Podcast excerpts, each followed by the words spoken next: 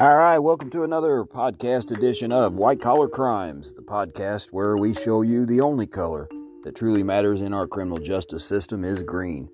I'm Ryan Horn, your host. Great to have you aboard. As last time, you know, if you're listening from Florida, we hope you're on the mend there and recovering from Hurricane Ian and Godspeed, God bless. Hopefully things get back to normal for you there. Uh, here in the Midwest and probably a lot of parts throughout the country, really, it seems like are extremely dry right now. Uh, very dry conditions here. In fact, the Mississippi River in my area is most likely, by the time this is all done, going to reach the second lowest level ever that it's ever been recorded or measured. So, uh, pretty serious here. We're praying for rain, which is an odd thing because the last several years we've had pretty much the opposite problem. A lot of flooding and you know almost too much rain over the last several years but this has been as dry of a drought as i can remember here so hopefully that turns around here very soon. You know times are tough right now. Inflation's high. Things the cost of things are going up. People are having to dip into savings and you know cash out investments things like that just to make ends meet and times like this are really key and, you know, prime time for predators, financial predators, to prey on vulnerable people. And that's what this episode will discuss. One who did just that, a man by the name of Scott Tucker, the payday loan predator. Uh, this is a gentleman that's also been discussed on white, uh, not, I mean, on uh, American Greed on their show. So you'll be able to see a little bit more about him on there if you like. But he was born in 1962 in Kansas City. Uh, not much is really known about his upbringing, so probably nothing highly unusual about it. So he uh, probably had a normal, you know, Midwest upbringing. He, uh, in 2001, though, he started an online business which was known as AMG Services and this was a payday loan service which provided high interest loans. And for those of you living, I'd say most of you probably know what, most of you listening probably know what a payday loan is. But for those of you that are not, these are loans that people are signed up for. Usually not a real great big deal amount, uh, often with the agreement to pay it back as soon as possible, like, you know, i.e., your next payday. Now, that's all good and whatnot, but the problem is with these loans, they charge extremely high interest rates. Most of the time, people pay well, well over what they do, uh, what they actually borrowed. And you know,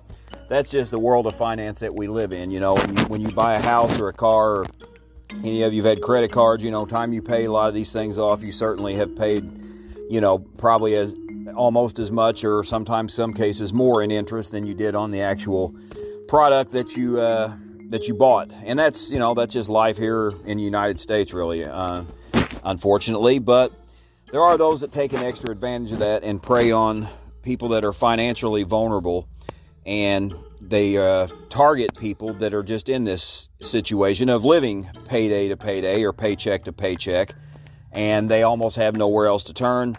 Many times, uh, some of them don't make enough money to you know qualify for a low interest loan from a you know conventional source. Uh, some of them, you know, just simply don't have the money or they have bad credit, and you know they can't get conventional sources to give them a chance. While these uh, predators, so to speak, like this, are always willing to take anybody on and you know eat alive any amount of their money they can get their hands on.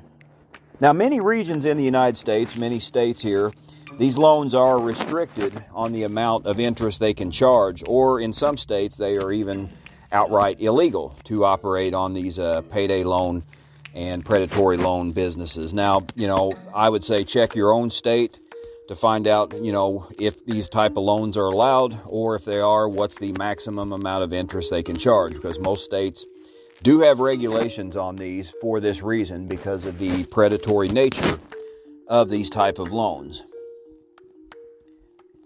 Now, when states did get wind of what he was doing and operating these, uh, you know, basically legal loan sharking, they did, most of them did try to shut him down. And that's when he devised the scheme to turning to Native American tribes to try to claim oversight of his business, and that would shield him from state courts, as many of these uh, tribes operated independently in, on you know on reservations and such, and uh, in some aspects did not uh, you know have their businesses. You know, a lot of casinos and things like that that operate on these uh, reservations are not always uh, guided or strictly regulated by the state, and he took advantage of that and went into an under the table partnership with a lot of these tribes to get them to claim ownership of his business and therefore protect him from state regulation and you know regulation by the state courts. Now, of course, uh, it was found that later a lot of these tribes possibly got kickbacks from this quote unquote partnership, but that's a whole other story. But that's uh, nonetheless, you know, probably a pretty slick scheme on his part to come up with that and even try or attempt to try something like that to protect himself from regulators. I haven't seen many other attempt this, so you know, you got to give him style points for originality, I guess, for trying something that uh, was ne- not necessarily, uh, you know, thought of before. And like a lot of others, Mr. Tucker had a shady business and criminal record prior to getting caught and getting in trouble. Uh, in fact, all the way back in 1991, so we're talking over 30 years ago now, he did a year in Leavenworth, federal prison in Kansas, for a mail fraud and making false statements to a bank. And, you know, he's not the only one that we've covered on this podcast that uh, had a criminal background prior to making their big hit in the white collar crime world, coming up with their big scheme that in scam that paid the most of all. Surprisingly, a lot of these guys had shady records and criminal records before this, yet somehow people still trust them with their money. Now, you know, this happened a long time ago, so maybe it was a little harder for this to come to surface. And, you know, like I said, too, some of these cases that we've talked about have been in the 90s and early 2000s when internet was not completely dominant like it is now and social media and things were not around then. So it was a little harder to find things out about people back then. Maybe that's why it took so long. Like, you know, the 90s uh, late night TV pitchman Kevin Trudeau with all the, you know, the self medicating, self help guru guy that you know, made millions and millions of scamming off of people. And, you know, he had done some time in prison as well. I think it was, if I recall correctly, for some credit card frauds or things like that. But yet somehow people still trust these uh, guys with a lot of money, even though knowing, uh, you know, they have less than uh, reputable reputations and, you know, very questionable past business practices, a lot of them have.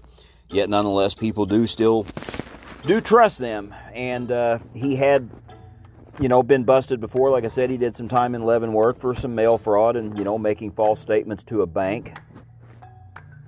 As I also said, Mr. Tucker preyed on vulnerable people with these uh, predatory loans, charging many times over what was borrowed.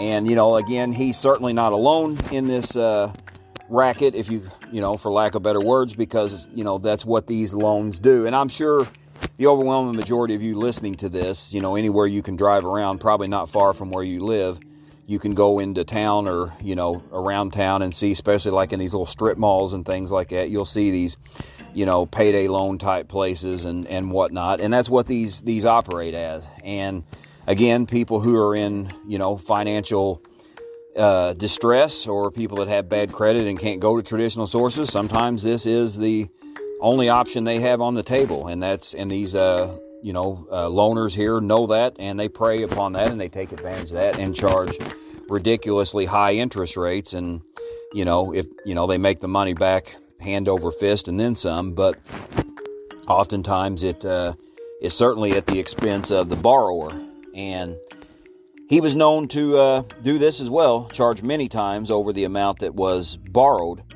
and he was known to also raid the bank accounts for other fees and quote related expenses that people uh, had no idea they had supposedly agreed to or signed up to when they took out these loans.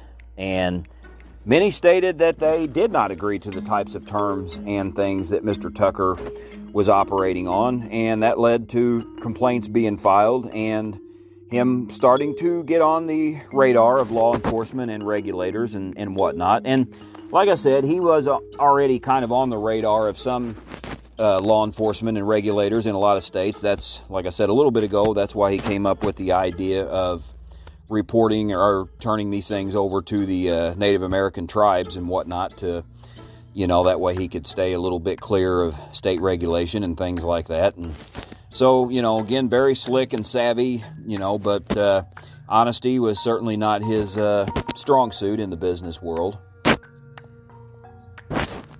So, as I said, he's starting to pop up on the radar, and by 2012, his problems began civilly with the uh, Federal Trade Commission. And these federal authorities began looking at other criminal violations as well, because, as I said, he was getting around charging a lot of times interest well over what the state regulators allowed. And what it was in the state of, I think it was Oklahoma and a few other states, found out he was operating in these states without even having a proper license to do so. You know, because most states, to operate any type of financial lending, you do have to have, you know, some type of license or permit to do so. And he was operating in many of these states without doing so. Now, again, a lot of times, as I said, in a lot of these states, he hid around the Native American tribes, but nonetheless, uh, at this point, by 2012, the feds are getting onto him, not just the state regulators. And eventually, in 2016, he was ordered to pay a staggering $1.2 billion fine to his victims. And he was banned from the lending business, which, you know, we talked about that on last week's show uh, that many times when these folks are done and they're they're through and they're convicted, they uh, lose their license to ever practice in the field again. You know, we talked about that with Michael Milken on last week's show, and many other times that's the case. Jordan Belfort, you know, on and on. We've had these uh, white collar criminals, and they lose their license to do so. Now, as I've said many times, that doesn't stop them from still practicing and preying on people. They're still able to you know, work behind the scenes and things like that. And if they have enough money, they can find a way to scam and turn it into more money. And uh, so he was on the radar by then, and they are starting to see some of the scamming that he had been done and some of the lives that he'd been ruining. And, you know, some of the people who'd been, you know, as they claimed that they had been preyed upon for conditions they did not agree to. But, you know, Mr. Tucker just still, still simply helped himself to their uh, bank accounts and things like that. So, uh, pretty, uh, pretty slick and savvy uh, con artist.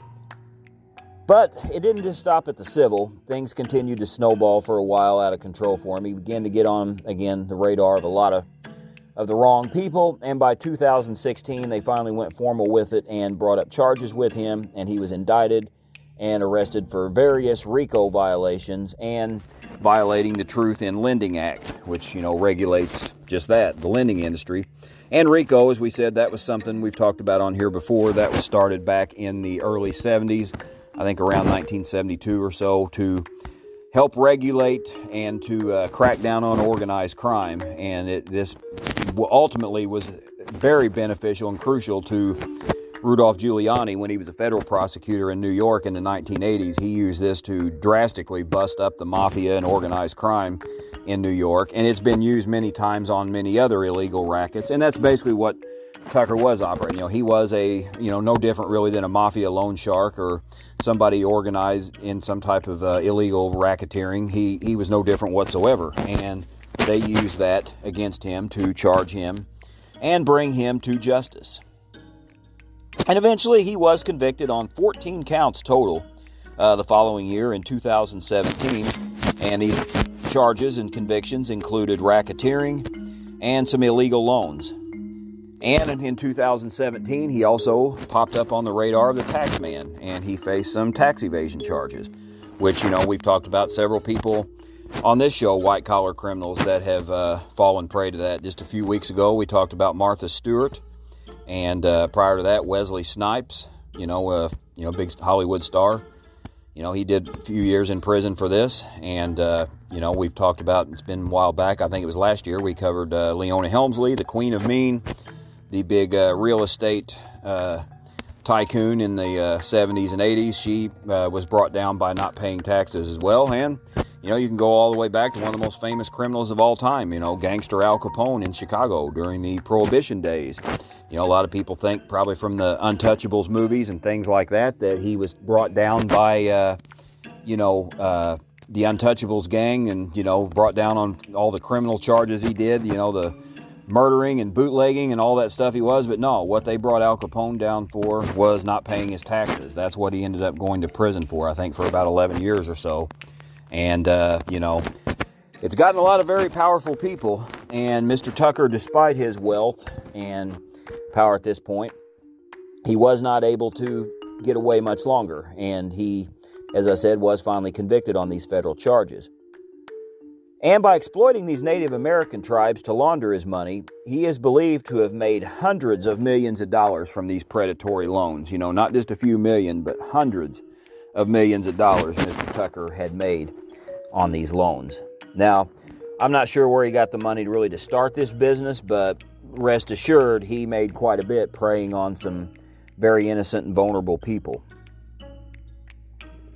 Some of the loans that he was involved in doing as I said, exceeded what states allow. And again, you can check your own individual state and see what they allow or don't allow. Most states do have some kind of limit on, you know, the maximum amount of interest that somebody can charge. But it was discovered that in many of these loans, in many of these cases throughout the United States, he was charging anywhere from 700 to 100, I'm sorry, 1,000% interest on these loans, which is absolutely mind blowing and staggering. You know, do the math. That is, uh, I never was very good at math. That's why I work in the criminal justice field. But uh, trust me, even I know that is a monstrous amount. You know, because think about when you're talking about credit cards, most of those have, you know, 20, 25, 28%, you know, somewhere in that neighborhood, give or take a little bit. And when you're talking 700 to a 1,000%, that this shows you the mind blowing and predatory nature that he had. And, and unfortunately the desperate situation of people who had to borrow from this. You know, I'm very thankful. I've never been in a situation that I've had to borrow money like that. You know, no judgment on anybody if you're listening and you've had to. You know, I I don't know what I might do if I get in a desperate enough situation, but you know, that's the shameless and sleazy thing about people like Scott Tucker. They prey on people that are vulnerable like that and take advantage of it and take them to the cleaners and clean out their bank account and ruin their life and their credit and you know, they take the money and run. So you know, hopefully, I, I hope and pray I never find myself in that kind of situation. But, you know, if you have, I'm sure you can relate. It, it's not funny paying, you know, this back because it's almost impossible, depending on how much you borrowed, you know, to pay back a high amount like that. High amount like that. And he wasn't alone. He had two brothers that were implicated in this as well. But one, before he could really be brought to justice, committed suicide and the other did face some uh, criminal and civil penalties as well. So he, you know, brought his family into it. It became kind of, uh, as that saying goes, a, a family affair. And as I said he, a little bit ago, you know, through laundering this money through these uh, Native American tribes, it's very well possible that he made hundreds of millions of dollars. And he, as I said, was able to take that money and make even more money. And made a lot of that money involved in car racing, uh, you know, race car driving. He apparently made pretty good fortune at it, and I think, you know, from what I was reading, and I think what was mentioned on the American Greed episode, it's been a while since I've seen that episode, but I think he did halfway well in the racing world, and you know, was able to build off that and make a little bit of money off that as well. So, uh, you know, as that saying goes, the rich get richer, and that's what he did. But it did come to uh, come with a price, and you know, eventually, uh, you know, time catches up, and you know, you got to pay the fiddler. And uh, he did, like I said, live the high life for a while. A lot of fancy cars, homes, you know, that kind of thing. But you know, man upstairs keeps score, and he was finally brought to justice.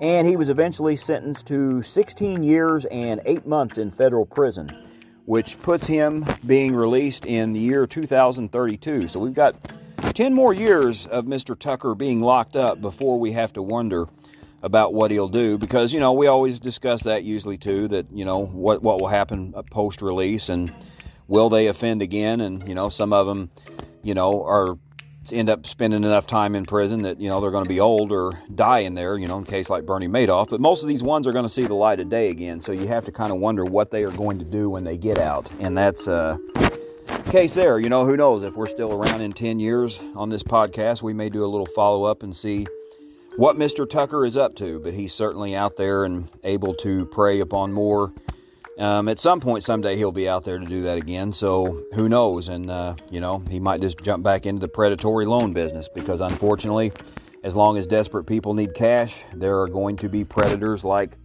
Scott Tucker out to take advantage of them.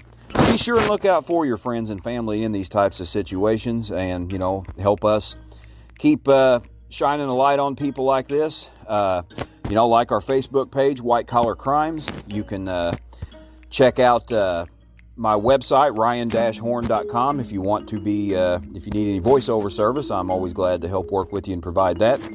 Uh, finished an audio book with Beacon Audio Books that's going to be out at any time, and I'm actually starting on another one right now for them that should be released here very soon. Also finished one for the app uh, We Hear. So check those out. And they said, yeah, check that out. Or, you know, if you got a suggestion for a show or any type of ideas or comments, uh, please feel free to email me at uh, ryanhornvt at gmail.com. Always welcome that. And we're always glad to have you aboard on here. And uh, we thank you very much for tuning in and being a part of this, helping us shine the light on people who don't always get the scrutiny that they need. And we thank you for helping us make that on here possible. So, did want to say that next week I will be out of town and traveling, so there will not be a show next week, which uh, that will be October 25th. But we will be back that following Tuesday night, or whenever you know next that'll be available. When, depends on whenever you listen to us. But yeah, there will not be a show next week, but we will be back the following week, and we look forward to seeing you then. God bless and take care, folks.